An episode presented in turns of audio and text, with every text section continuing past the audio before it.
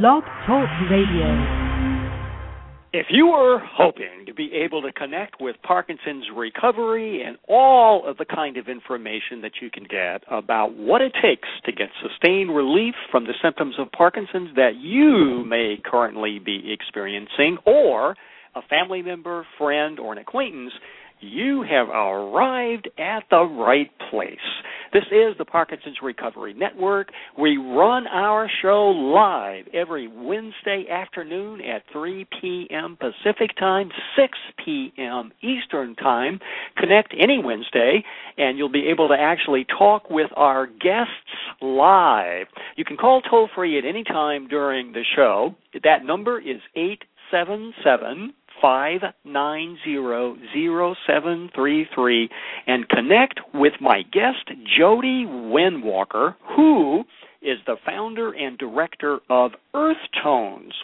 As a clinical social worker and a board certified music therapist with 25 years of experience providing music therapy programs in the Northwest, Jodi provides counseling and workshops specializing in the use of guided imagery and music to promote health and enhance personal growth.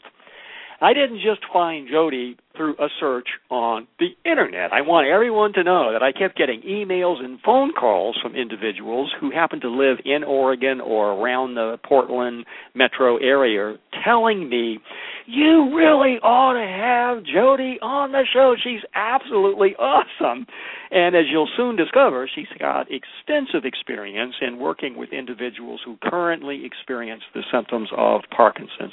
Jodi Winnwalker, thank you so much for being on the show today. Thank you for having me, Robert. What an incredible introduction. Tell us about yourself. Well, let me see. Um, I actually come from a line of musicians and service providers. When I was in my clinical social work um, education, we had to go back and, and look and see where does your interest in providing services to individuals come from in your family line. And so that does go way, way back. And then another personal contact I have is that my brother, Davy, has Down syndrome, profound level Down syndrome. And I basically grew up with him and grew up with the idea that there are people that are have different abilities and different ways of being in the world. And so it was very natural and normal in my world. And I knew from an early age that there was a place for everyone. And then as I matured and I found that I had a passion for love and a passion in working with people, I realized that music is one of those worlds that is a place that everyone, no matter what their ability is, can engage in socially and emotionally and cognitively and motor coordination wise. And so that is how I was guided towards actually moving into music therapy when I was in high school, my choir director said, "Ah, you need to go into music therapy based on your interests and skills." And I didn't know what it was at the time, and have since learned that the profession was actually had only been formally around for about 20 or 30 years when I first entered it. I went in and got my bachelor's degree down at West Texas State University in Texas, and then proceeded from there in my music therapy practice about 10 years later down the road, I decided that I wanted to get a more advanced degree and got my degree in clinical social work at Portland State University and proceeded from there to develop Earth-Tones music therapy services. Tell everyone about Earth Tones. You are its founder. What is that? Well, the way Earth Tones came about is that I originally was an employed music therapist in some wonderful facilities in Oregon and realized that I'm not the best employee because I tend to think out of the box a lot and I don't really work between an 8 to 5 job.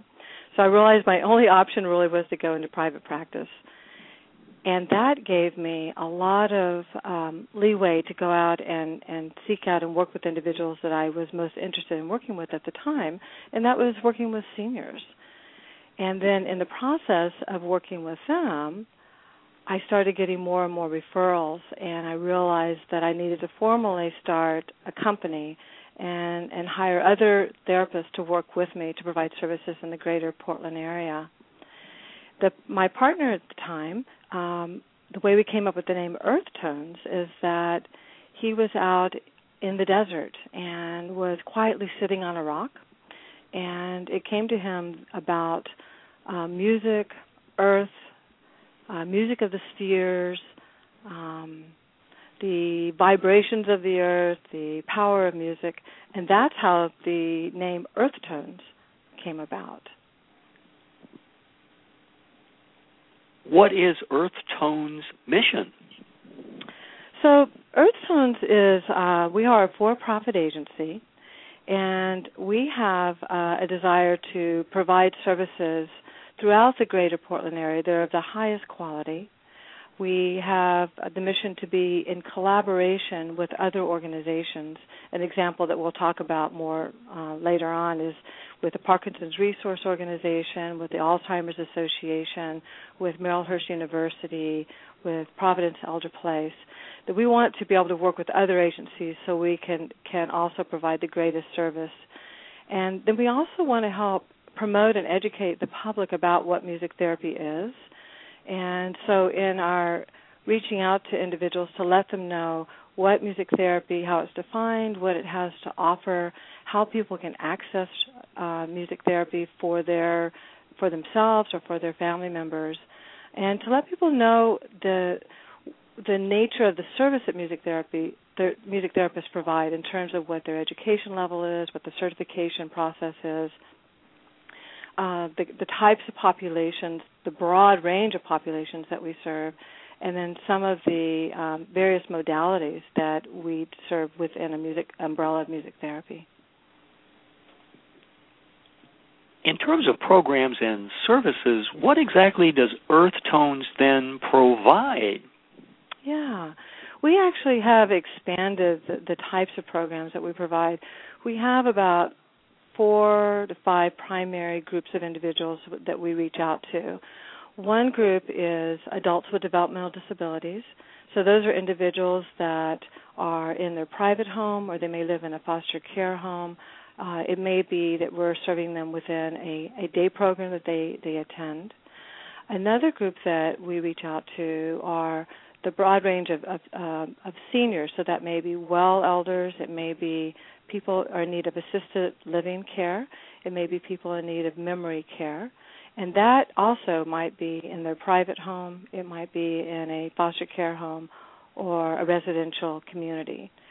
And then we also uh, serve people with Parkinson's disease or other neurological disorders like it, like traumatic brain injury, is another group that we've been reaching out to serve as well. All listeners really know what music is, and all listeners really know what therapy is of one type or another. But what is music therapy? So, music therapy, it's music therapy is the actual clinical evidence-based use of music interventions to address non-musical goals. So it's using music. It might be singing, songwriting, drum circles, music improvisation, or shaking a single instrument or reaching across midline to strike a drum. And the goals are perhaps to increase motor coordination or to improve speech or to provide cognitive sensory stimulation or to improve gait uh, or to enhance someone's mood. It may um, maybe decrease depression or anxiety. It also may be used for pain management, say in a, a medical setting. So it's using music to address non-musical goals based on evidence um, evidence-based interventions. I know quite a few musicians who play the flute, the guitar, the piano. If a person is a musician, does that make them a music therapist? That is, what credentials are really necessary? Music therapists are those that have actually attended a credentialed um, music therapy training program. And there's over 70 or so in the United States And if people wanted more additional information on this particular um, way of practice, they could go to the American Music Therapy Association website, which is www.musictherapy.org, and it will clearly define what the steps are. But basically, music therapists uh, can practice at, with a BA level, a, ba- a master's level, or a PH, uh, PhD level. And a bachelor's level of education involves a minimum of four years of education at a credentialed university, followed by a six to seven month internship where they work in a professional environment 40, 40 hours a week and actually practice and uh, deepen their abilities in the clinical practice of music therapy. Your specific uh, tie then of music therapy is in the sense of a health care uh, provider. What's the history of that? Are you one of the first people or organizations to do that? Say that question again, Robert. The, I'm just wondering about the history of using music therapy as a health care profession. Oh, how it started. Okay, great. So I w- want to go back to your question about the the musician versus the music therapist because that is actually a very very important important question in terms of helping people differentiate what's available for them because there is an incredible continuum of people of of talented individuals that have so much to offer with their musical skills and it ranges every everywhere from the musician like you said who plays a beautiful guitar or flute who can play for someone with the intention, you know, their intention behind their music is to to provide a healing environment, is to provide music that's soothing and comforting and or to be in companionship with them. There's that, there's music um there's people who receive a type of training I'm, and I should step back and say I'm not an expert in these various things. I just want to share that I'm aware they exist. There are people who do bedside uh, music for people where they go into hospitals and play for them specifically, or maybe go in and play music for people in a hospice type of situation. And then there's music thanatologists, and those are individuals who have received a certificate specifically in the practice of of of, um, of using harp music with for individuals as they are transitioning and passing in, in the dying process. And then you have your music therapist and then you have your students to go in and and play music in like a nursing home or you have your musicians like your quartet of ukulele players who go in and and really um enliven the environment of individuals in their residential homes as well. So they're all very very valuable and um and and the music therapists they are just a specific um, individuals who have been trained to utilize these techniques and have been trained specifically about the populations that they're working with so they can really truly uh, uh, provide a comprehensive assessment of need, develop a treatment plan, have goals and objectives, specific interventions that they're doing, and then a means of evaluating the effectiveness of those interventions. So that takes me to where did music therapy come from? And so music therapy, music for healing is ancient. You know, it goes back to the very beginning of of humankind. And it, when you read, you know, specialists talk about the history of music or the history of healing, those two have like always been together in various cultures.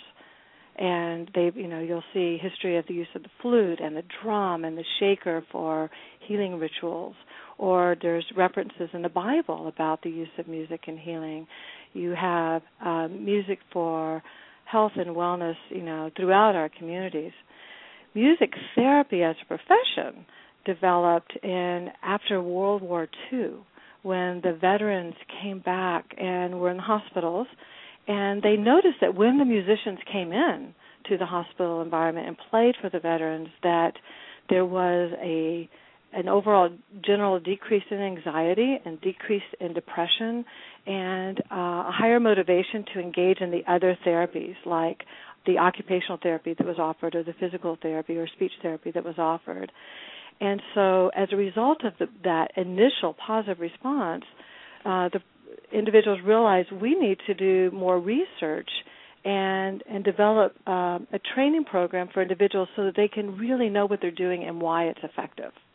And that's how music ther- the field of music therapy evolved was from the result of observation, kind of qualitative type of research of seeing, oh, look at this. When this person comes in, this person starts to smile, which means the general mood of the, the room is improved and they're willing and able to have this medical procedure occur with minimal distress.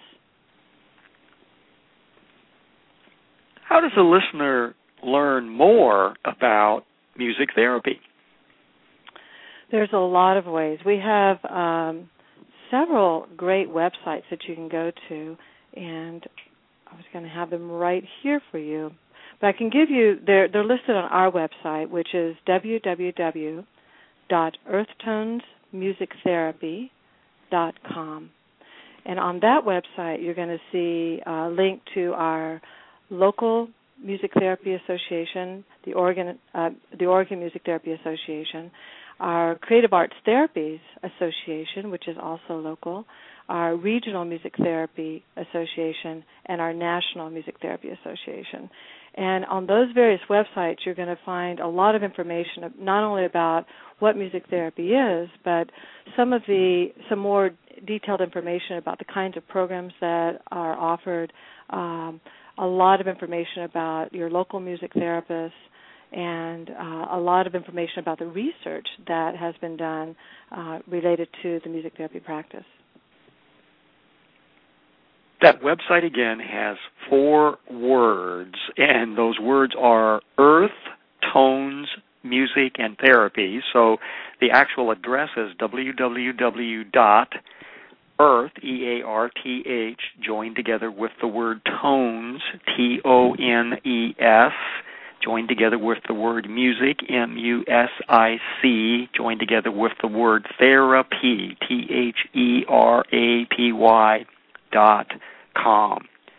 You made reference to research. Tell us about the research on music and the brain, something with anybody who currently is experiencing the symptoms of Parkinson's would be interested in. Oh, definitely. Well, I can definitely refer you to uh, Michael Thaut. That's T H A U T. He is a music therapist and a neurologist. He's at Colorado State University, and he and his uh, and the individuals that work with him have developed a program called Neurological Music Therapy based on this research. There's um, and I haven't particularly gone through that training yet, but I am scheduled to go in October, and I'm very excited about it. There's more and more music therapists that are, with the research that's come out, that are recognizing the uh, the incredible information that's coming out on music and the brain, and how music impacts the brain, and how music, how the brain is actually very, very musical. So, just to give you uh, some basic ideas about the power of music in the brain is that what we've learned through research is that by simply listening to music that you that music activates our attention it activates our memory it activates our our expectations and our understanding of, of how things work and it activates our emotional center and that's just by simply listening that we have um, that our mood and our attention, our blood pressure, and our our emotional being is is activated. And then on top of that, what they're recognizing is that when we actually engage in music making, that almost the entire brain lights up because all of, if you can just picture someone who is um, let's say playing playing a violin and they've got their music in front of them. So if you just kind of walk through what are the centers of the brain that are activated by simply playing a musical instrument? Well, you have the occipital lobe, the visual cortex is, is activated because the individual is looking at the music, looking at their instrument. You have the auditory, the temporal lobe, the auditory center of the brain is activated because they are hearing and listening to the music, the sounds that are being created. You have the associative centers of the brain where you when a person is engaged in, in music making there's there's things that they are thinking about that that music makes them um, uh, uh, recall or it makes them think that this is what it sounds like. You have the motor centers of the brain, the, the gross motor of actually moving the arms. The fine sensory motor of the brain, part of the brain is activated with the fine, um, the, the, the use of the fingers and it just goes on and on. You get the cognitive center of the brain, the frontal lobe, because the musician is is is looking at and interpreting and translating the information and then playing the music and then analyzing is this the music that is this the sound I was trying to get and then making those adjustments. And so you can just if you had a um if you could just imagine what's called an MRI, where they they have a, a scan of the brain while the musician's playing, it's like almost all the centers are just lighting up. And the the reason they're able to measure the, the activation of the brain is because what happens is there's an increased blood flow to the brain, and that's what the MRI is actually picking up. Isn't that fascinating? it really is. It sounds I mean, like it no part of the brain is overlooked. Yeah. Yeah it's just it's so it's it's so lovely it's it's like um we have known intuitively we've known through our observation about the power of music and how it affects us. And now we have beginning to have ways of actually measuring that that actually is occurring and how it's occurring and why it's occurring some other interesting information about the music in the brain. And again, I'm going to say I'm not a neurologist, so if someone wants specific information on this, I really recommend that they go directly to the research that's available to them with the specialists that that have studied this intensively. Um, but what I was I was going to say is that with uh, the the music in the brain, it's uh, it's we're just now tapping into to being able to measure what's been what we've known to be true for so long and what we've seen when when patients say oh i i have a you know i have less pain now or oh i can think more clearly now or oh i can move better now or oh i can speak better now. We are understanding more about why that is. Not just oh yeah that helped them but this is why this is is helping them and what they're discovering with um, with the research is that there's um, that actively engaging in music is actually impacting the neurons of the brain. And there is such a thing called neurogenesis, where new neuronal pathways are created in the brain when you're engaging in such a rich activity that requires that kind of uh, thinking. And they're learning that there's there's aspects of, of engaging in these kinds of activities also that also help with the myelination of the nerve, which means that's the protective sheath along the axon of the nerve, so that when the synapses, when the um, the information is transferred through the the neuron, that it can go uh, most effectively if the if the cell is if has that uh, protective um, oh sheath around it. Like I think of like a electrical wire that has that protective sheath so the the electricity can actually flow through it. You can think of a neuron that way. And so they're realizing that or they're discovering through research that there's those kinds of biological processes that are happening that are impacted through active music making.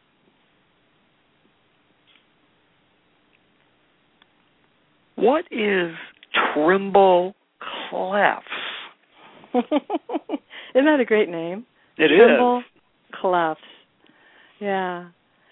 This is, this Tremble Clefs is a choir that has been developed for people with Parkinson's, and it's the mo- the choir that we have started here in Portland is actually modeled after a choir uh, or a series of choirs that were started by a woman down in California and people who want to learn more about Tremble Clefs Choir in general can literally Google Tremble Clefs Choir. T R E M B L E C H O I R, Tremble Clefs Choir. And um, and they will find all kinds of a wonderful website about this. But basically, and I'm sorry, and the person who founded it is Karen Hesli. Karen Hesli, and Karen uh, decided that she's, I believe she's an occupational therapist, and forgive me, Karen, if that's not accurate.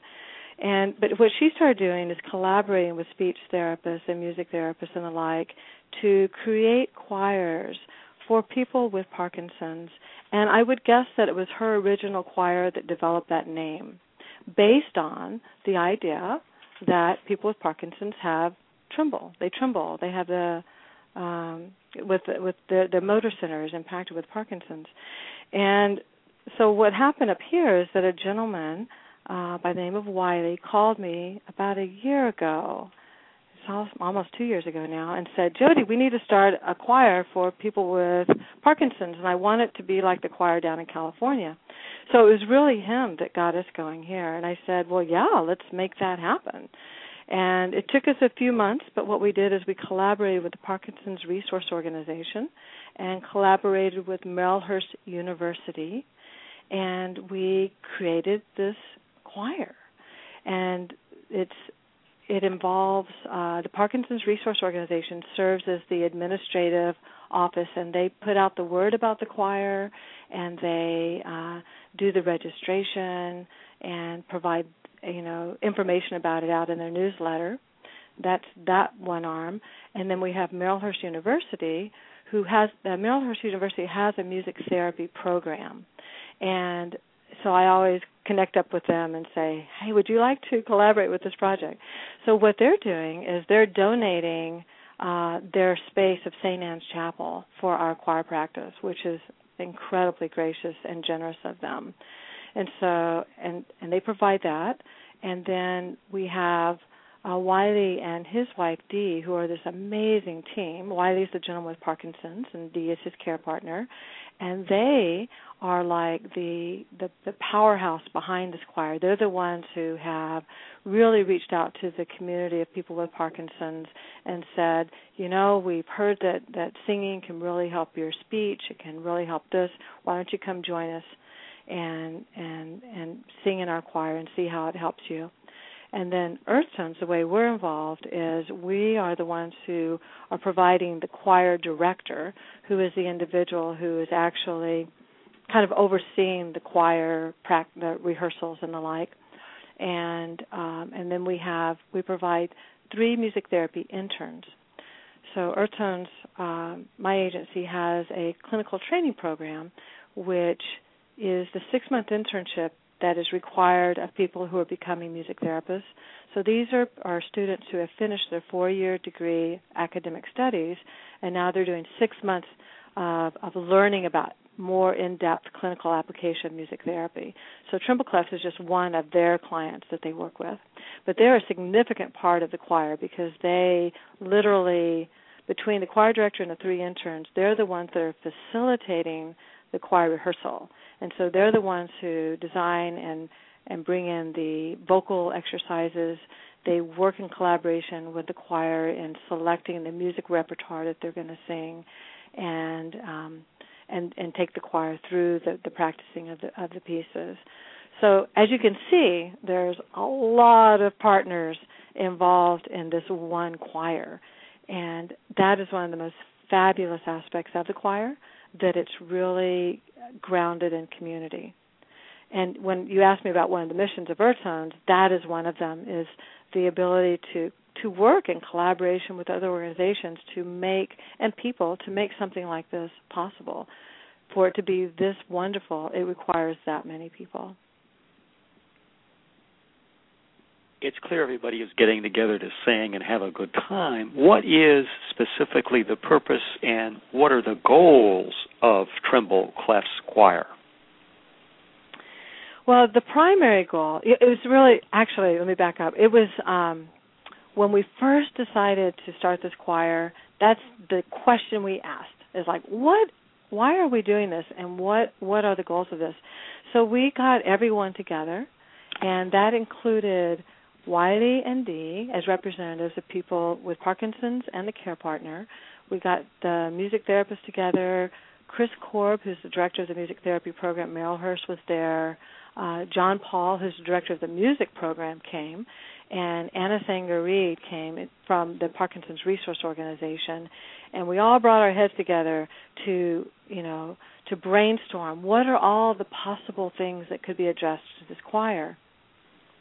And it was really it covered the full gamut. You know, we identified well, you know, first of all, it's going to be really beneficial socially to bring people together because people with any kind of disease can they're vulnerable to isolation around that disease. They're vulnerable to uh, to not having people to connect with, to not having access to re- to information, not having access to support. So that's one of the main goals of the Parkinson's Resource Organization is to bring people together and they promote and and have support groups and the like. So we realized that this choir could serve as a type of support group, as a, a social, um, as a means for people to come together with a focus that addresses their particular needs. So that was really wonderful. Another goal that came up that was just kind of in the broad sweep was the idea that it would be a great support for the care partners of people with Parkinson's. And again, we talked about, well, you know, what are the needs of care partners? And there's a need, and this is where Dee was so helpful because she was able to speak from her heart about, well, people, uh, care partners, they're wanting to be able to support their husband or wife or sister or brother uh, in whatever way they possibly can in some positive way. So this it provides a way to provide support. Another thing that they would need is the the care partner may themselves want to have um, a, positive way to be able to be in relationship with their partner around this disease. You know, a lot of it is like you know doctor visits and treatment this and treatment that and and so this choir provided a, an arena where they could be working positively towards addressing the needs of it in an environment that was fun and creative and exciting and engaging. And then another area for the care partners is that it provides um, a, a place of a respite. So care partners could bring their loved ones to the choir, and then they themselves could go, you know, shop or you know take time out to have some coffee or whatever they needed to do or they could simply sit back and and listen and enjoy the the rehearsal i think um one of the pieces that's really special about this choir is the choir isn't just for people with parkinson's but it's also for the care partners so you you the care partner can engage and you know be singing in soprano and they're you know the person with Parkinson's is singing bass in the bass section, or you know vice versa. So again, it gives them a way to um, engage in something fun with them. So we've got the social piece, we've got the support for the care partners, and then um, you get into so what about the persons with Parkinson's? The main uh, focus for um, the people with Parkinson's that this choir wanted to, wanted to focus on was uh, specifically voice improvement. Uh, and I know your show is about Parkinson's, and probably your listeners know a great deal about what uh, the goals are for people with Parkinson's in general. But uh, one of them is about voice improvement and increasing the vocal quality, the strength, uh, the clarity, and volume and projection. Because I uh, because a couple things happen around the voice. One is just the, the the motor aspect, you know, the actual physiological abilities to speak clearly are compromised through the Parkinson's. But there's also, which is fascinating, is the person's perception of how loudly they're speaking or how much they're projecting. And so you have to address both. And in choir, that people choirs naturally address that anyway because you're working on vocal project, production so that does mean that you're working on you know using good uh, deep breaths good breath support learning how to sustain your your breath control so you can sustain that that uh, tone and it's also about um, you know hitting the right pitch and being able to have the support that's needed there Another um, good piece about singing in a choir. One another of the goals is to actually exercise the mouth and face uh, muscles. You'll see people with Parkinson's tend to have a flat affect, uh, meaning their their expression can be flat and uh, it, you don't see the smiles and and the like. It's it's more of a relaxed look on their face. So through the choir, uh, through the vocal exercises, they're actually practicing and exercising the mouth and the facial muscles to keep those strong and healthy. Um, another one is is about endurance. Like with any kind of you know your whole physio your whole body needs to have regular exercise to have endurance and and strength. So choir uh, vocal exercises help people to have endurance, to have that strength, to be able to to speak um, to to speak with the clarity, and to be able to follow through in a sentence to complete that sentence to the end, so it doesn't just die off. There's about uh, increasing clarity of enunciation, like Mairzy doats and does thee dotes and little lambsy divey. You know, to be able to enunciate those vowels and those consonants clearly, and just to in, encourage overall expressiveness. So that's the vocal piece, and then you have the goal of uh, physical uh, movement. And so within the choir, we build in choir practice, we build in stretching exercises and posture activities and movement to to uh, rhythm. And this is to help improve and maintain range of physical motion because again, there, with Parkinson's you have the freezing, you have the the decreased motor movements overall, and so people with Parkinson's need to be reminded to move, to keep that that flow, to keep that range of reach that they would normally have to to practice uh, being in dynamic balance, to practice um, moving uh, in, with their gait. Um, while I'm talking about that, it's really um, one of the incredible principles of music therapy is the principle of entrainment, where when you hear a beat, dun, dun, dun, dun, your your brain uh, responds to that beat, and you tend to move in sync with that beat. And so they're finding that, like people with with the freezing uh, behaviors, is that if you do that rhythmic pulse, that will help them uh, be able to move forward from that freezing position. And then if if you meter out that that pulse, it they will actually extend their gait, their um, their footstep will reach out to match that rhythm. So you can help people to actually step further at, outside of those smaller steps.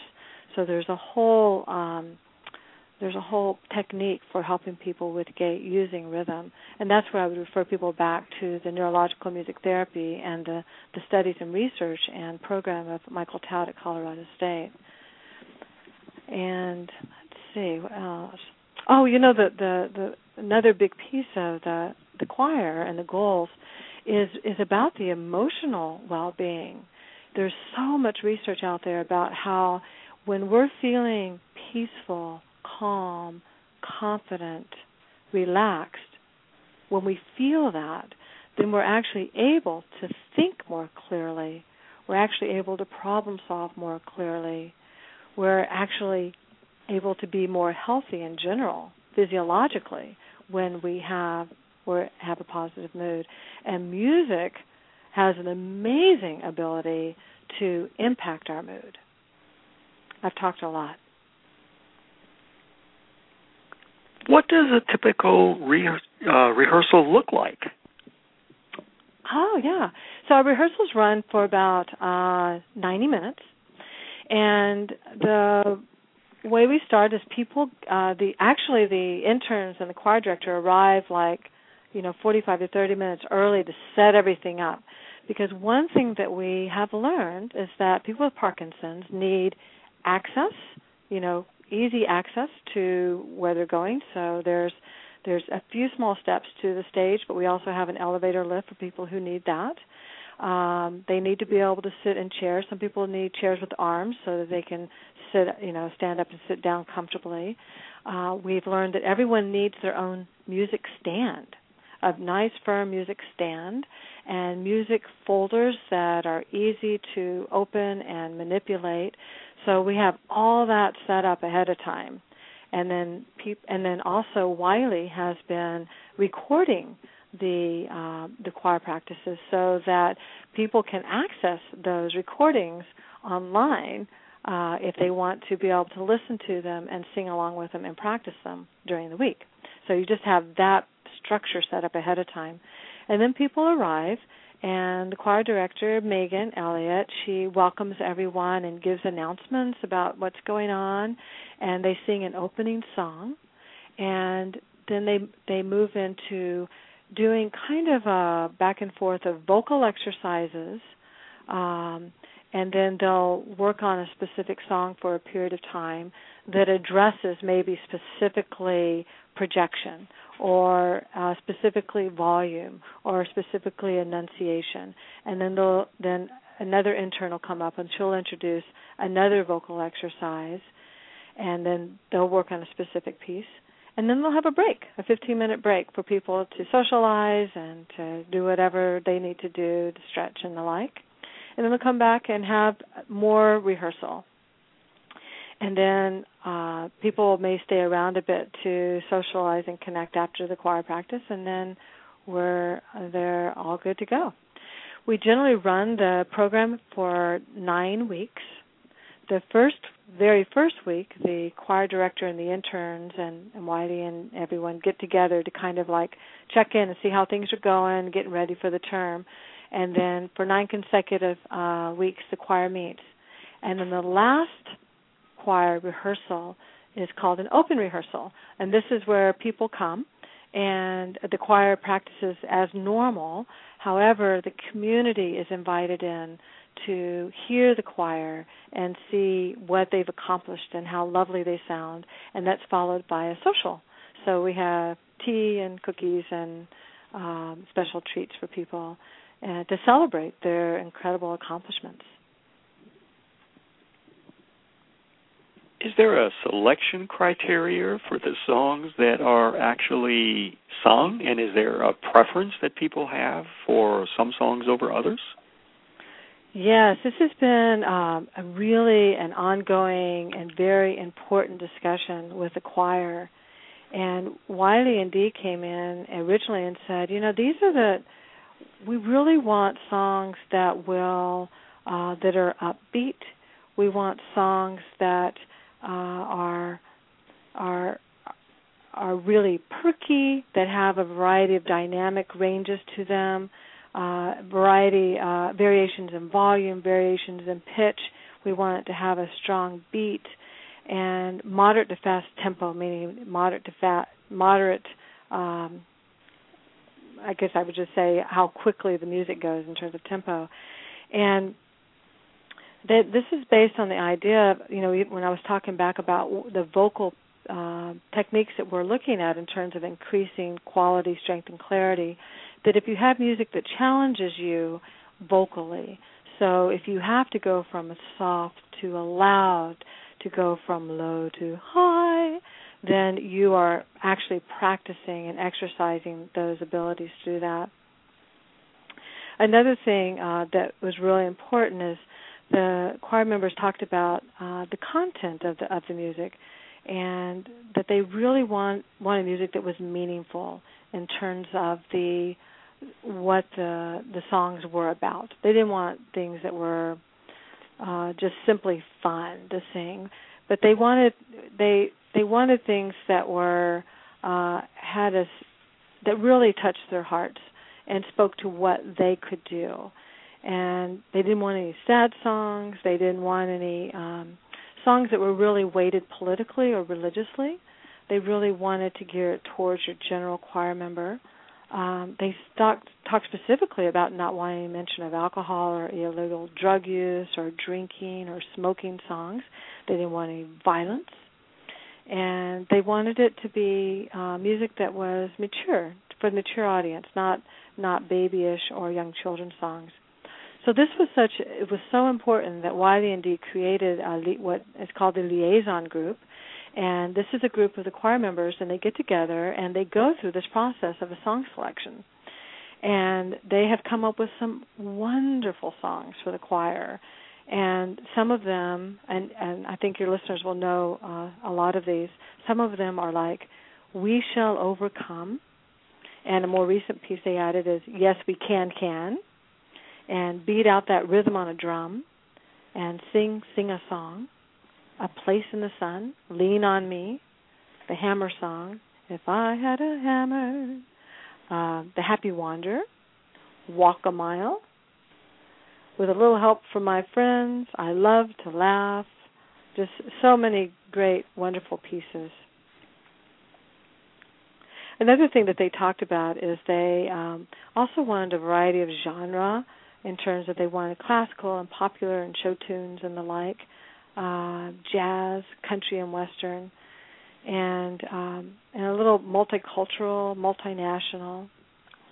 They they did want, and this was the part you know I was talking about the the um, about creating neuro, neuronal connections. They wanted music that they wanted some that songs that were familiar so you could relax and enjoy them, but they also wanted new songs because what learning new songs actually stimulates the brain plasticity and the neuroprotection, and that was what I was telling you about in terms of the myelination and the ability, the neurogenesis, the, the development of new neurons, because it's those challenges that help stimulate the brain. And then they um, let's see, they wanted arrangements. Another piece that came up was uh, the arrangements of the songs. And they wanted them arranged in such a way that were challenging but still doable, where uh, people could ne- not necessarily have to be able to read music, but could learn them by rote. And so, an example of, of something that would work well would be like to learn a melody and, and sing a song in a round, and that could be really done successfully without practice. What are the elements of music that make it such a wonderful medium for people? Yeah. There's there's so many elements. One, you know, the first one is the just the basic rhythm. The um the basic beat. You know, if you think about our physiology and our biology, we are we are just rhythm. We have the rhythm of our heart, we have the rhythm of our breathing, we have the rhythm of our walk, we have the rhythm of our day, you know, how we go about our day. And so music has that element of, of rhythm that helps us to ground, it helps us to entrain. It's the rhythm that, you know, in your marching bands, in your choirs, in your uh when when your family gets together and sings, it's the rhythm that really is the element that holds everything together. Um, so it's just absolutely vital for us. Another piece is um, that's that's lovely is is the melody of the music. That's the da da da da da da da da da dun dun. And so that's the when you have one or more notes, excuse me, two or more notes that are in consecutive order that go up and down, and the melody is is when I speak about the melody going up or going down, that's part of our physiology as well. And one of my exercises I like to do with people is have them go ah and feel when you do that, you feel the lift of your body. You just naturally lift to the melody as it goes up. And if it goes ah, your body naturally follows that and settles down. So do you feel that, Robert? Like I did, yeah. Yeah, I mean just a little bit. So a fun thing to do that is to invite people to go ah to go up in their voice and then actually try to sink their body down at the same time and then go ah and actually try to raise your body up while your voice goes down and it just is such a bizarre feeling and I, you know, again, I wish on the radio show it's really tricky, but if if people were to try that, you would see how much more natural it is for the body to lift as the pitch goes up and the body to let down as the pitch comes down. And that's because we just simply are music. You know, we're shaped and formed uh, by that. Uh, let's see. Another element of, of music is is the harmony, and that's when you have one or more pitches playing together. And um, so it's hard to describe this again just on on the phone, but um, when when you have two pitches playing, you'll find that it actually affects. I guess you know you could say it affects the emotional center. Like there's the the minor third versus the major third, and in many many cultures where you have a major third, uh, it feels like a happy song, and if it's a minor third, like a major third. Da da da da da da da da da da da is major. It's like, oh yeah, that's happy. If it's minor, da da da da da da da da da. We tend to it has a different emotional quality to it. Did you do you feel that the difference between those? Yeah. Okay. so so there's a lot you know there's with with harmony there's so much that you can do with that with tonal clusters and the like that impact us emotionally. So those are just a few of them. Something that's really um interesting too for again for the for your listeners is when people say well what you know what determines you know how i respond to music? You know how i whether i like it or not or you know why do some people like this and some people like that? And so there's a you know all the qualities of music that I described, just even the rhythm, the melody, and the harmony. You also have the timbre, which is how something sounds. Like a piano has a different timbre than say a cymbal or a violin. If you know if you had your eyes closed and I were to play each of those three, you would be able to tell me that those are different instruments because of the way they sound. That's the timbre. Um, and then you also have your you know your genre you know whether it's kind of a country style or it's a blues or the like. So there's different elements of music that are that are happening. And then you have your listener. They're the other half of this about whether it's quote good music or bad music. Your listener's perspective of the music. What is their health you know? What do they have for breakfast? Um, what is what are what's their exposure to music in the past? What's their education of music um, with that particular music, piece of music, when's the first time they might have heard that, or is it something they're not familiar with? All these things play a role in whether how they hear the music. So you have the quality of the music itself, even the even to the point of what kind of sound system are you hearing the music through.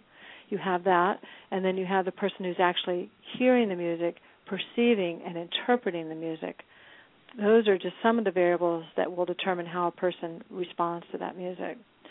Um, and, it, and research has shown that a lot of people really, really relate most of the music, most to the music of that they heard in their teens and in their early 20s.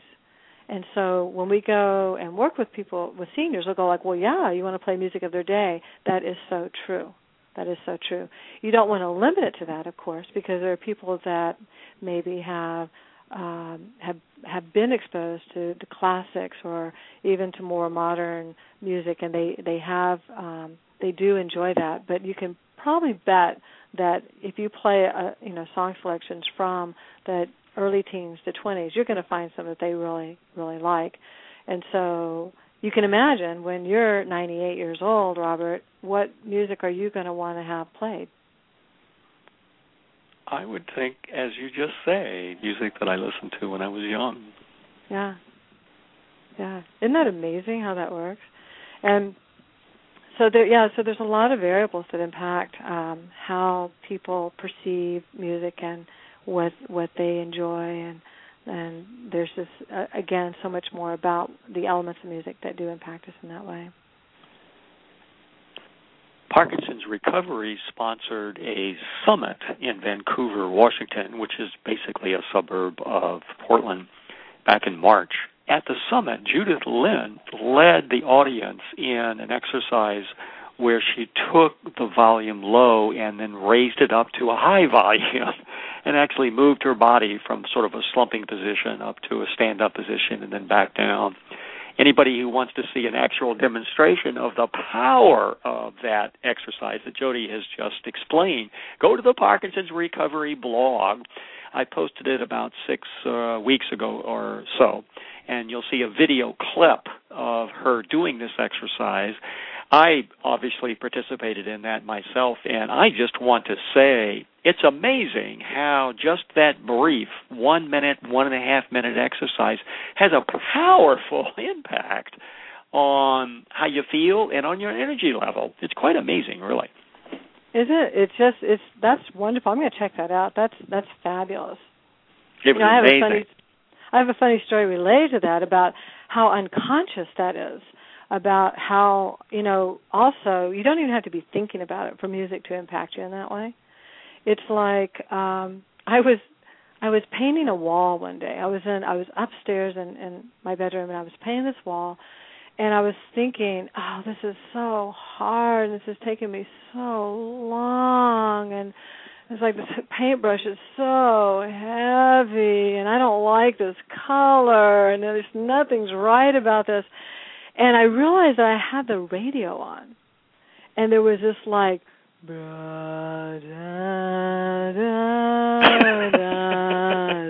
Music going on. And i'm going like oh my gosh that is amazing. So i got out my cd player of course and you know picked up got some music that was like upbeat perky and energized. And it totally transformed that experience but it was it just struck me as hilarious that you know, for someone who's trained and quote trained and and understanding the power of music, that would have this dirge playing while I'm trying to paint this wall. but it's just and wild. it took you a while to solve that too. That's what's It did because I was focused so much on how hard the job was. I wasn't even tuned in. And so if you, you know, use music with intention and say, you know, I'm going to this is what I want to do and this is how I want to do it and you know that this particular type of music affects you a certain way, you know that you know you like this, this you kind of tend to feel happy when you play this, or you feel energized when you play this, that you can be very proactive in your use of music, and it can just really make your day. And you know there are people who do that. I mean, they have their you know CDs in the car and that kind of thing to help them with their you know driving rage or whatever they deal with, but but it's you know they can also work the other way where we are being impacted by music like you know you think about Muzak in the store that they are manipulating us with the music. That they are they're not just playing this at random. They've done research to to see oh let's see how long do people play stay in the store if we played this kind of music? Right? I mean, they're not playing it for our pleasure, huh? yeah i'm sure they want us to be happy they want us to be happy and then we'll, like stick around and buy some more. So they want us to be happy. It is for our pleasure. Is it a social service? Mm, yeah. Yeah. Yeah it's it's really it's really great. So people can be really intentional with that. How does a listener start a Tremble Clefs choir in their area? Oh, yeah. You know, the, what I would suggest that people do is to definitely contact their um, Parkinson's Resource Organization, their local organization, and let them know that there's such a thing that exists. Um, and they can also feel free to contact me directly by email or by phone. Uh, they can email me uh, Jodi J O D I at earthtonesmusictherapy.com and they can call me. My number is five zero three two eight four six seven nine four, and I can give them tips and be their cheerleader. Uh, we actually have a music therapist, uh, Ann Vitort, in Vancouver, Washington, who was a recent graduate of Marylhurst and was a music therapy intern with our agency, and has started her own company called Upbeat Music Therapy Services. And she's looking at developing a Tremble Clefs over there. So we're really supporting and rooting for her. Uh, another thing that they can do is go to trembleclefs.com. And uh, Karen has done a beautiful job of outlining the essentials for starting a choir, which include obviously you need singers, you know, people. Uh, you need a musical director and manager. You need a pianist, an accompanist. uh, a location and practice site.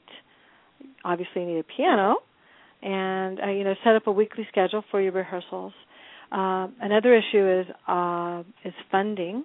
You're going to need to figure out how do we actually purchase the music. You know, if it's copyrighted, how we purchase music. How do we find either volunteers to do this program for us, or how do we get the funding to support and pay for people to be the, the choir director and the like. Um, and that's where hopefully your Parkinson's Resource Organization will come in handy. There are some Tremble Clefs that have really started their own fundraising processes, so they'll have their own, you know, events and promote themselves so that people will donate to their cause. The expenses are going to be, um, again, paying for the music, and we've been very blessed because we have a secret donor anonymous donor who has donated uh, $500 to our cause to get us even started with our music and has said that they are willing to donate more for for more music for us. And the Parkinson's Resource Organization has been very generous with their time and funds to to get things going as well. So I encourage you, I encourage people to do this because because it's quite wonderful. And again, if you go to Karen's uh, the Tremble Clefs site too. If you go to her site, she will have listed other Tremble Clefs that are in the country, like in Arizona and California. I think maybe Utah, but don't quote me on that. Um, and so other people that are conducting choirs. So in summary, you can definitely contact me. You can go to the Tremble Clefs site and go to your Parkinson's Resource Organization. That Tremble Clefs website then would be www T R E M B L E C L E F S dot com. Over the last year and a half or so that you've been involved in this, what have you learned? Hmm. Yeah. I've learned a lot. You know, I've um it's I have learned, like from Wiley, I've learned about the power of of one person's vision and tenacity. Because he, I just have to give him so much credit. He has such uh, will and such passion and such love for this, and he is he's a detail person, and he's just really um, just call it all those little niggles that you need to address. So I'm just impa- I'm just so impressed at what one person can do. I'm also um, really have learned about what happens when people are able to come together in collaboration and in community, um, and what it takes to bring those people together. That you know, there, you have so many willing bodies and spirits and the like, and you you just need to have some kind of structure and um, organization, like a strategic plan that people understand and can all focus on together. And if you have something like that basically laid out, there are so many people out there willing and wanting to contribute and to participate in something like this. And I think um, I also just the, the the power of music just continues to astound me. You know, the the combination of, of seeing how people light up and seeing how they feel so happy and connected with themselves, with other people, with their higher sense of purpose. Um, and when I see this, it really comes right back around to me, and it reminds me of the importance of music in my life. And it's really um, encouraged me to stay, you know, involved in like I, I play in an all women's marimba band, and how important it is for me to be engaged in active music making with these women and and playing these big old marimbas and playing Shona music. Um, it also it reminded me of the importance of like community drum circles, and so like Earthtones this last month we started having a, a monthly uh, what we're calling Earth Song and Earth Beat circles. So the Earth Song Circle is an hour of people coming together and singing chants and songs together and then the second hour is people coming together and playing drums together to um, uh, with a facilitator. And so I'm doing that to reach out to the community, but also because I love it and it just really feeds me. so you know it's just to be involved in this reminds me of how important is music is in my life and it that makes me want to help encourage other people to have music in their lives what has surprised you about this experience well with the Tremble Clefs specifically I was really shocked by the number of people that immediately wanted to be in the choir. I was, and it, it was true for the Parkinson's Resource Organization too. They were thinking, we were hoping that we would have at least eight people. We were hoping we'd have that. We were expecting like five to six, and we had this conversation about how we would start the choir with, you know, if we had five people, we would start the choir because we knew that it would grow. But it turned out that we had like 18 people enroll the first time around and we were like, "Oh my goodness!" And then what I found is that once people got in the choir, they really stayed with the choir. And so we've had, let's see, we had fall, winter, spring. We've had three terms, and our choir has grown to 24 to 28 members at any given time. So people that started are sticking around, and then there more people are joining, and that that has surprised me. I thought it would take a lot longer. Another thing that uh, really surprised me was and is the, the level of investment and commitment of the choir members themselves.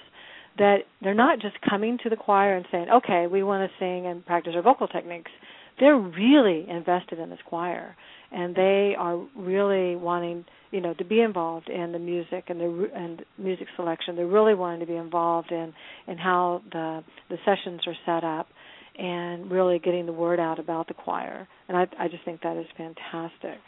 Um, I'm also I was really surprised by the distance that people are willing to commute to the choir. We have people that are driving, you know, some are driving like 45 minutes to come to choir rehearsal uh, each week, and that just really speaks to uh, what it's bringing them. You know, like I'm not willing to drive 45 minutes somewhere unless it, it's, it's something that I really love and feel like it's benefiting me.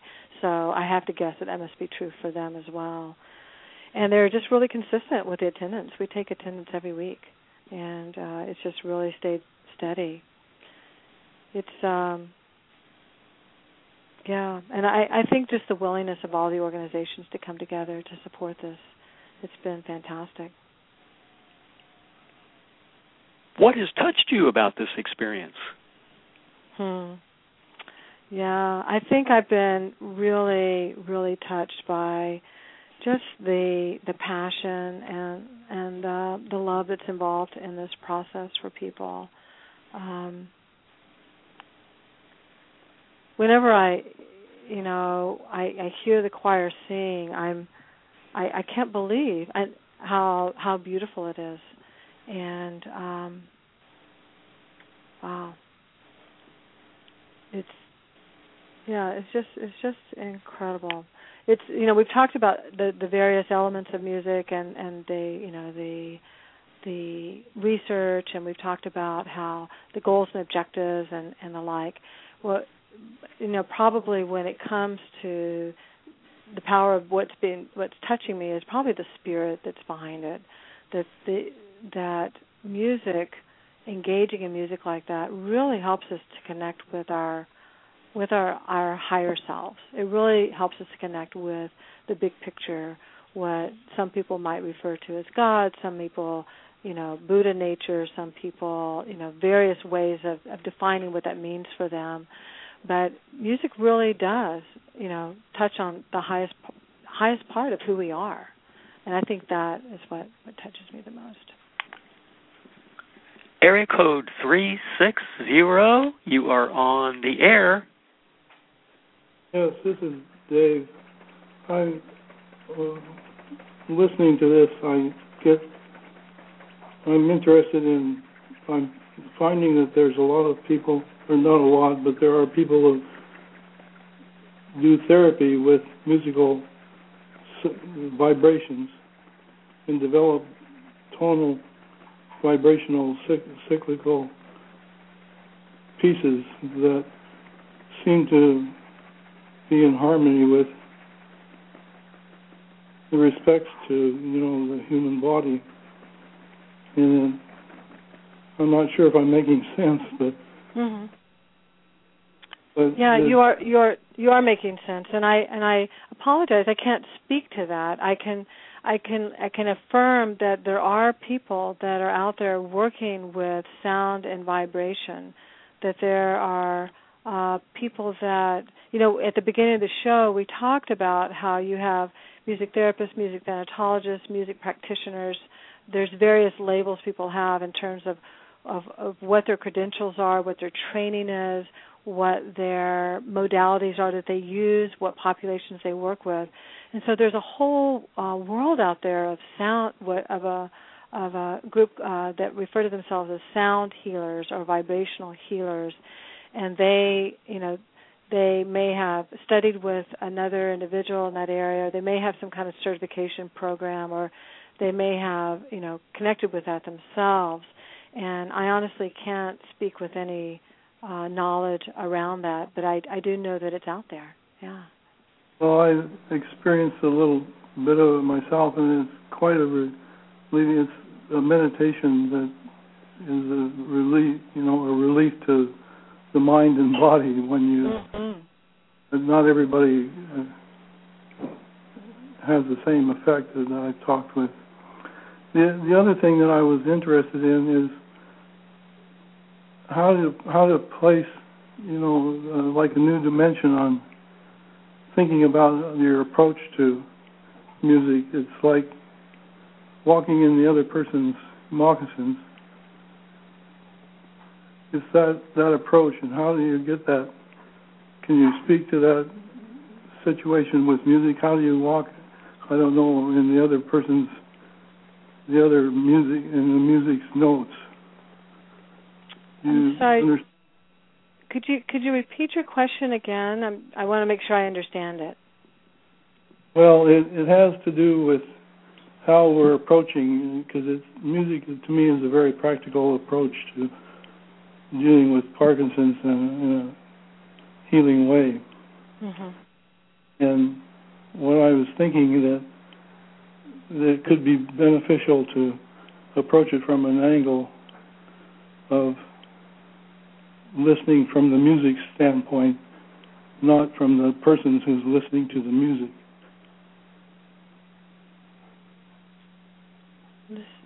Robert, I'm perhaps you sure could help me understand the question. Maybe Well, I'm not become sure how, uh, but it has to do with walking in the other person's shoes. With so so you, concept you of- you you you become the music. you become the music and you you look at it from the music standpoint and, instead of approaching it from the standpoint of the person listening to the music Mm-hmm. it's listening from the other side Would it be like uh, interpretive dance or interpretive singing, where um, I'm I'm even thinking like uh, in music and imagery, some of the work we do there, where rather than you being as you're listening to the music, you're listening for the messages or the emotions or the um, I guess I would just say messages and, and emotions that are within the music itself. And no it's it's more like an approach like that it's more the approach from the music standpoint of view I don't know how to place that, but it's like putting your mind in a different dimension with the music, uh-huh, more- yeah. More in tune with the healing aspects of the music. I think, like- yeah, to see if I'm hearing you right, that there's questions about, you know, the inherent healing properties within music itself, and or the the intentions of the composer or the intentions of the musician themselves as they're playing the music, and that the person who's listening to the music receives that that energy through the music. Is that what you're perhaps referring to? You're Well, it isn't a receiving so much as a as being a part of the of the reception. Uh huh. Yeah. It's, it's difficult for me to answer that across the radio. I'm sorry. It'd be um, sound. It sounds like one of those big topics. That you get into. Oh, well, maybe it, it is, but I was looking at it from a practical standpoint. yeah, yeah. I'm sorry, I'm not going to be able to answer that very effectively, but it's it's um, it's fascinating to hear you approach it from that place because you're not alone. That there's many many people who explore um, not just let's manipulate this music so it affects me the way I want it to affect me, but what if I were to just go with the music that's already there and to be in relationship with the music and what it has to bring that that music brings um, is going to. And are you actually in this process? Are you actually in, engaging in the music making yourself, or you want you're talking about you're actually listening well, to music that's being played? I'm very crude. I'm very crude person when it comes to music, but I'm interested in the the aspects of the vibrational healing parts uh-huh. of it. But yeah, what I yeah. did what sort of set me in a notion with healing, and I've for some time I've been following as much as possible the the sparse information that keeps coming out about vibrations and music and how people are attaching healing to music. Right. And I listened to a a man the other day who was in who's a plant biologist and he was talking about how you could put yourself in the shoe in the roots of a plant and Mm. look at it from that standpoint. Hmm. And I got to thinking that the rest of the world is sort of out there with that conceptual imagery, with that concept in my mind. It's like you can look at the other parts of the world hmm from walking in another person's shoes or hmm another another aspect of the dimension that really isn't explored very much. Right. That's that's absolutely true. And again, I can't really speak to that, but I I love that perspective. I think that's quite beautiful.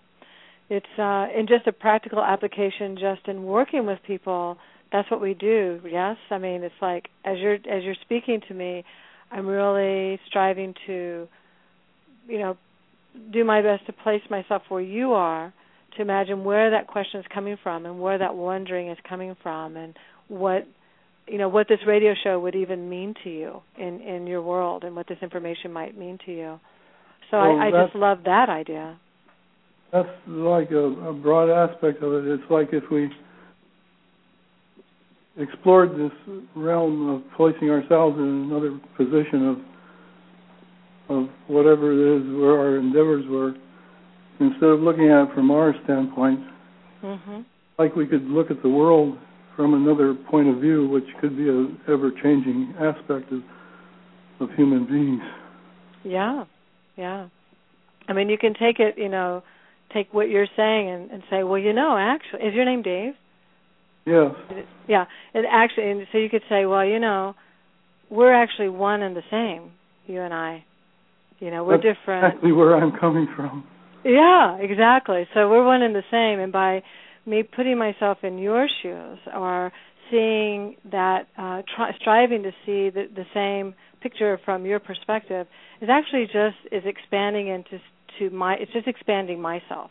It's it's me seeing with with another pair of my eyes or another part of my heart or something like that. And uh, I think that's absolutely beautiful. Well, I do. been- I do too, Dave. I'm going to think about that idea the rest of the day. it's Yeah, quite interesting, really. And music is The- one of those things that can capture that because it captures so much of the essence. You know, it goes into like it captures so much of who we are, our our humanity, our spirit, and everything. So to to do what you're saying about the music is really again connecting with humanity. You know, Well, I think- that music is so primordial that Yeah. it it has its beginnings from this from the standpoint that I'm trying to reflect on. mhm In in that way, we've lost the aspects of it, the aspect of the true meaning of music. But I I know that there are people who are close to doing what I'm suggesting could take place. mhm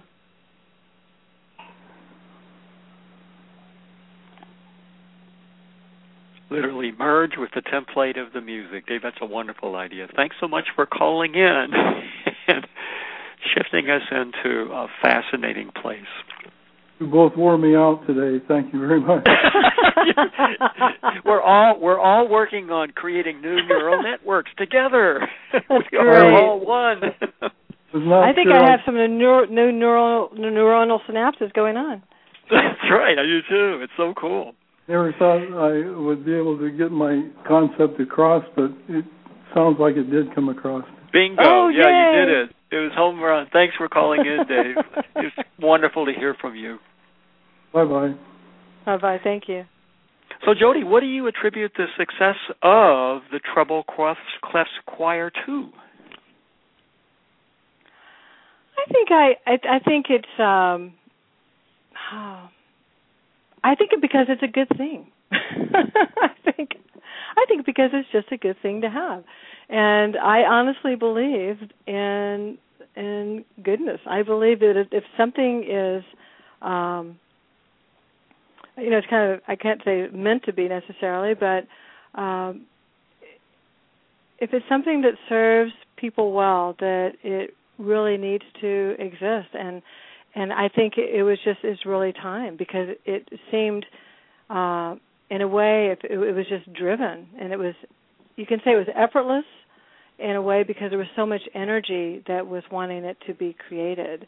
And it was just a matter of getting helping things align um and so say that in one way and then the other is just all the amazing people that were involved and each person making their contribution to its its creation.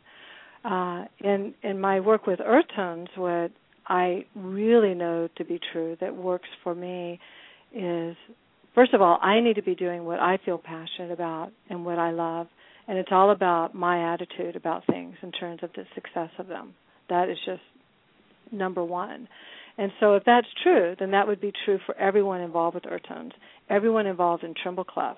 The, the the real key is that you connect with people, kind of like what Dave was saying. You know, get into you know, try to walk in their sho- shoes, see what their passion is, see what what they really need and want and and have to offer, and match all those parts up. And you do that, and you get this incredible tremble clefs. What resources do you want people to be sure and know about? I want people to know, first of all, that there are incredible resources out there for them. Um, you can, again, you can go to my website, which is earthtonesmusictherapy.com, and there you will see links to our our local music therapy organization, our regional music therapy association, and the National Music Therapy Association. And then you also want to know about Tremble Clefs, which you have mentioned, which is uh, the trembleclefs.com. And you want to know that there are the Parkinson's resource organizations out there, and that their missions really are to help educate people about Parkinson's disease, about the kind of re, uh, programs that are available for them, and to help them uh, gain access to those those programs. Also, for anyone who might be interested in music therapy, you know, for their own, um, you know, I've had people say after hearing about your program, I want to be a music therapist. How do I do that? Uh, what I would encourage you to do is you could, if you're local in the Northwest, um, you could contact Marylhurst University, and they have a music therapy program there. Or if you are somewhere outside of that, you could uh, contact our national association, musictherapy.org, www.musictherapy.org, and they would be able to connect you with a list of, of universities around the, the country that provide training in this. What's next? Ha! What's next? Well, you tell you what's next. We're really excited. Is that uh, Tremble Clefs was so successful in working with the Parkinson's Resource Organization. Um, I was at a at a at a meeting with people that um, with the Alzheimer's Association, and they told me that they have a strategic plan on the national level to address the needs of people with early stage Alzheimer's which is one of the trickiest things um, to address. It's a challenging area, and and we talked about how beneficial it would be to start a choir for people with early stage Alzheimer's, based on the model that we set up that we have with Tremble Clefs and the local uh, Oregon uh, Association, Alzheimer's Association. They're ready to go, so we're already jumping into that. Um, and then I think what's next is I'm excited about my uh, additional training with neurological music therapy that's happening in Colorado State in October. And I anticipate that we, that Earthtones will expand in terms of the services that we do offer individuals with, uh, they're dealing specifically with Parkinson's, uh, not just through choirs, but also, uh, you know, working with individuals, working with, in collaboration with other professionals, uh, occupational therapists and speech therapists, and uh, physical therapists and working with uh, gait training, working in in speech, and um, and the like. So there's a, there's a lot out there. Jodi Winnwalker, this has been incredibly informative for me, and I know all listeners. I want to thank you from the bottom of my heart for being a guest on this show today. Well, you're very welcome, Robert. It's been absolutely delightful. I cannot believe we've been talking for 90 minutes, but then isn't that something? when you're having fun, time flies. it really does. And it's been just it was really delightful to meet you over the phone. Thank you so much for for contacting me and inviting me to be on your show. It's been a great great fun for me, and I do appreciate the opportunity to get the word out about what we're about. The most recent edition of my book is actually on sale by the publisher. I don't get to do this myself, but every month, apparently in May, the publisher puts a 15% discount on all of the books that they actually publish. So, uh, those of you who are interested in getting the book, Road to Recovery from Parkinson's Disease, which summarizes everything I've learned from wonderful people like Jodi Winnwalker and all of the other individuals I've interviewed over the last four years, and uh, summarize that in Road to Recovery from Parkinson's Disease. You can go to the website where it's described, which is www.parkinsonsdisease.me. And what I need to tell you, by the end of the month of May, the coupon code for a 15% discount, I'm looking at that right now by the publisher, is May Save 305. So basically, in the coupon code field, you simply enter May, M A Y, that's for the month of May, Save, S A V E, and then the number 305. And then they'll immediately uh, reduce the price of the book, and that'll save for certainly shipping plus uh, a bit, uh, as best I can tell. So that's what's happening uh, on the shores of the Puget Sound. Next week, I'm going to actually be talking about how everyone interested in doing voice profiles can do that for themselves. Sharry Edwards on the show uh, last month uh, volunteered to be able to make these programs available to people through a simple registration process. I've actually registered for the programs, I've acquired the programs, and I'm actually using them myself. So, what I'm going to do is to step through, step by step, for everyone exactly what you can do if you'd like to be able to do these analyses yourself. The voice profiles basically allow you to be able to do a diagnostic of what's out of balance in your body and it gives you invaluable information about some places you might want to consider looking in terms of bringing your body totally and completely back into balance. So that's the show for next week. It's actually me, and I'm going to give you my experience with using the programs and detail out for you step by step exactly how you do it. I'll put an email out to the uh, newsletter list uh, so that those of you who'd like to be able to acquire these programs before the show can do that. So if you have any questions, I'll be able to answer them. I haven't actually gone through and done this for myself yet, but that's my goal. That's my agenda for next week. So we look forward to uh, joining you live one week from today, Wednesday, 3 p.m. Pacific Time, 6 p.m. Eastern Time on the Parkinson's Recovery Radio Network. And that is, again, what's happening on the shores of the Puget Sound, where all the women are smart, all the men are handsome, and all the children are truly loved. Know that by virtue of the fact you are listening to this show, that you are indeed on the road to recovery. May you have a fantastic week, and we look forward to connecting with you one week from today. Good day.